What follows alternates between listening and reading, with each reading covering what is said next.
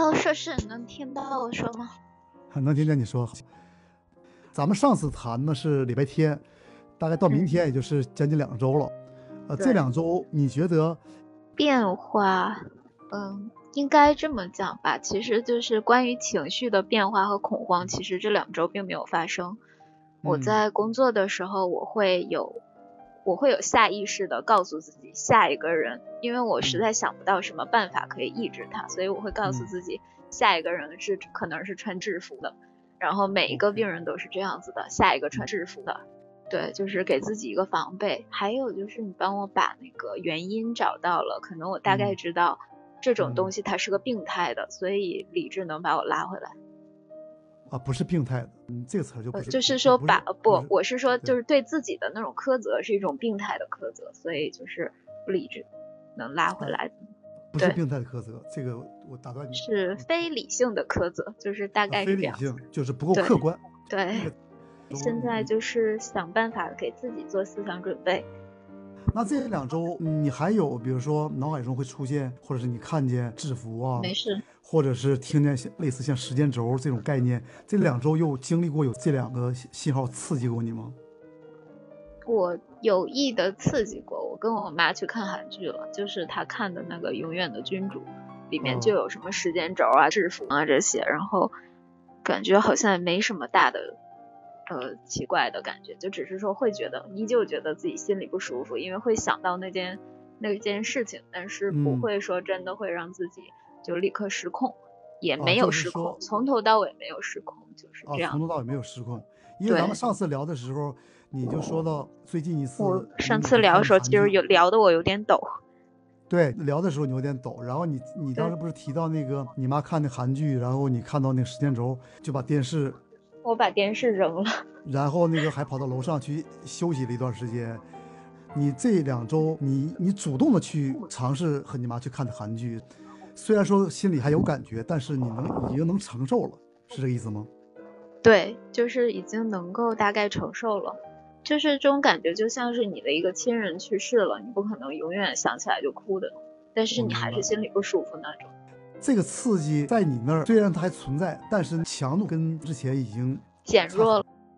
了。对，那这个小会抖会影响你这个手术吗？比如说在医院里还会看到穿制服的人，这个情绪影响你做这个工作吗？现在其实我仔细想过，手抖不一定完全是因为那个穿制服的人只要在正常情况下手都有可能抖，所以我没觉得现在影响。手抖的话我就深吸一口气，像您说的深吸一口气，然后我先停一下，然后再继续，也没什么关系。一般可以做三次深呼吸，甚至你可以尝试用那个腹式呼吸都是可以的。我跟我爸爸谈过这个问题，但我没有谈那个人，我只是谈说如果要是我真的做手术或者是诊断的时候会误诊，手里会抖，那我应该怎么办？然后我爸说如果能控制住抖那就控制住，控制不住抖的话你试试看真的要改行。但是我的想法是我现在我可以就是做手术的同时我也可以搞科研，因为我本身就只是个手术机器而已，就是两方不耽误，只是扩展了个职业生涯。这2个刺激对你职业生涯的问题已经不需要去考虑，可能是已经是无效的刺激了。 OK， 那好，至少上次你的那个诉求和愿望已经可能有一部分解决了，可能有一部分也就消失了，而且你甚至能够主动去触碰那个情节，然后你也能承受。上次我不说这个情节的解决吗？什么叫解决？就是你触景不再生情了，它是需要一个过程。这2个礼拜你已经感到强度降到已经你能承受的一个情况了。对。甚至有一天可能突然你发现就已经不再构成问题了。对。后来这2礼拜啊，你觉得这个变化是什么原因导致的？可能是因为我想开了吧，就是我知道了这种责任的归属问题。但是事后梳理的时候我也有记笔记啊，你也记了。 OK， 对，然后你梳理了之后更强化了你对这个事情的理解是吗？对，其实梳理也不是说完全靠自己梳理，我会跟我妈聊我老师的事情，这非常好。我妈其实记得，当时我爸也跟她说，她把话说中了，但是后来发现我没什么反应，她就不太记得了，就把这件事儿搁下了。所以你的父母他们沟通还是很好，而且也是很敏锐的，实际上。我妈妈比较迟钝吧，但我爸很敏锐。我觉得你这个也特别好，就是你跟你妈讨论这个。咱们上次聊的时候，你是跟我说，一般你有一些什么情绪，你既不跟你爱人分享，也不跟你母亲分享。我也不跟朋友分享，其实朋友也不少，但是一般不太分享任何东西，大家都是吃吃喝喝玩玩，然后什么都不分享。你为什么要和你母亲去谈这个事情呢？可能我想知道我妈当时心里是怎么想的。我小的时候肯定不理解是怎么回事，但是长大以后我可能觉得我妈也需要一个成长。她可能当时我那时候4岁5岁，她那时候也就24、25岁。嗯，她是一个大学还没毕业的时候就生了我，她结婚太早了，我觉得那时候她也不懂怎么回事，我也不懂怎么回事。我其实跟她聊这个主要是为了聊到就是说将来我该怎么教我的孩子。你和你妈去聊的这个动机特别好，一个就是说你去和身边的人分享一些甭管是情绪上的还是一些对你来说比较重要的事情。第二点，你说我们的父母也是需要成长，这种目的是特别好的。那你跟你妈去谈，你妈当时给你的反馈有什么重要的信息吗？重要信息可能就是我刚才说的，她后来我爸跟她讲这件事情了。嗯，还有就是她也觉得当时她把话说太重了，觉得一个4、5岁的小孩子那吃睡玩和回家这就是最大的事儿。可能我将来如果教孩子的话，我要小心一点，就不要让我自己讲错话。你说这个就是特别好，因为你现在孩子也比较小嘛，然后你从经验里头也得到一种就智慧吧，就是怎么教育自己的孩子。有些时候可能一件很小的事情我们都不会想他对于孩子会造成什么，现在你发现有些事情是我们需要考虑的，是我们必须得很小心的去，尤其在评价一件事情或在道德上的这个事情上。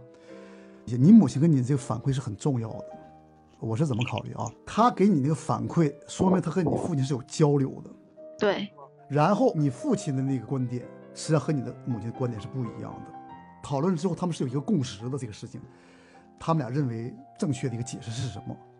他们实际上当时是想要给你一个想要纠正那个错误实际上，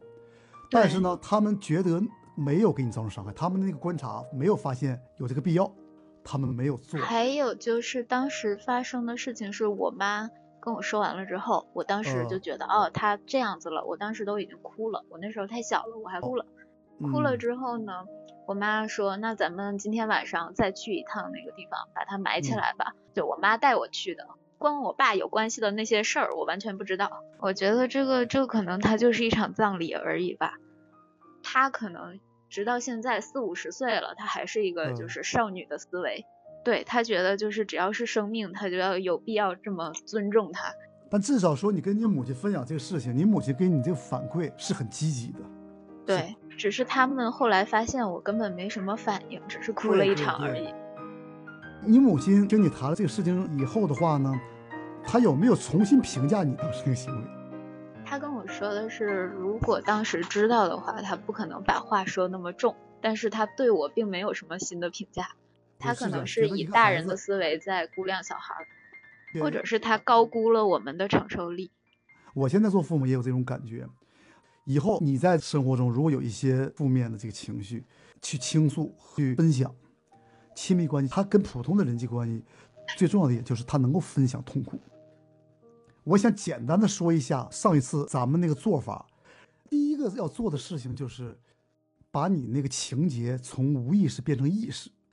一旦情节被触发的时候，你知道是受什么在影响你。第二步的话呢，你已经在做的工作就是以前这些事情里头你该负多大的责任。你母亲当时跟你评价这些事情，你知道她错误在什么地方吗？就是错误的估计了我的承受能力。不光是承受能力，他的那个说法也是有问题。你做了一件事情，比如说把那小老鼠解剖了，他当时的想法，你杀死一个小动物不管什么情况不管你是什么理由他都是不道德的，他有点类似这样的一个想法。为什么你父亲不这么认为？因为你父亲会有一个角度说，有的时候我们如果做实验去研究小白鼠为了去拯救其他人类，我这个行为是道德的，是没有问题的。你母亲把这个行为绝对化了，那个行为到底是不是有责任是不是道德的，要考虑到第一时间的问题，就你那个年龄，第二当事人做这件事情前因后果前后是什么情况，实际上很复杂。我想强调，当然你也知道了，就是实际上你有一个倾向，就是常会过多的承担责任，这个可能是要提醒自己的一个，你到底有没有错，你有多大的错误，对错是特复杂的问题。好，这个就是我想强调一个。我再想说两个啊，就是扩展一下，不是特别重要，但是我还特别想告诉给你的。除了责任这个事情导致你的这个情绪和痛苦的原因，还有一个原因，实际上你关于死亡的观念。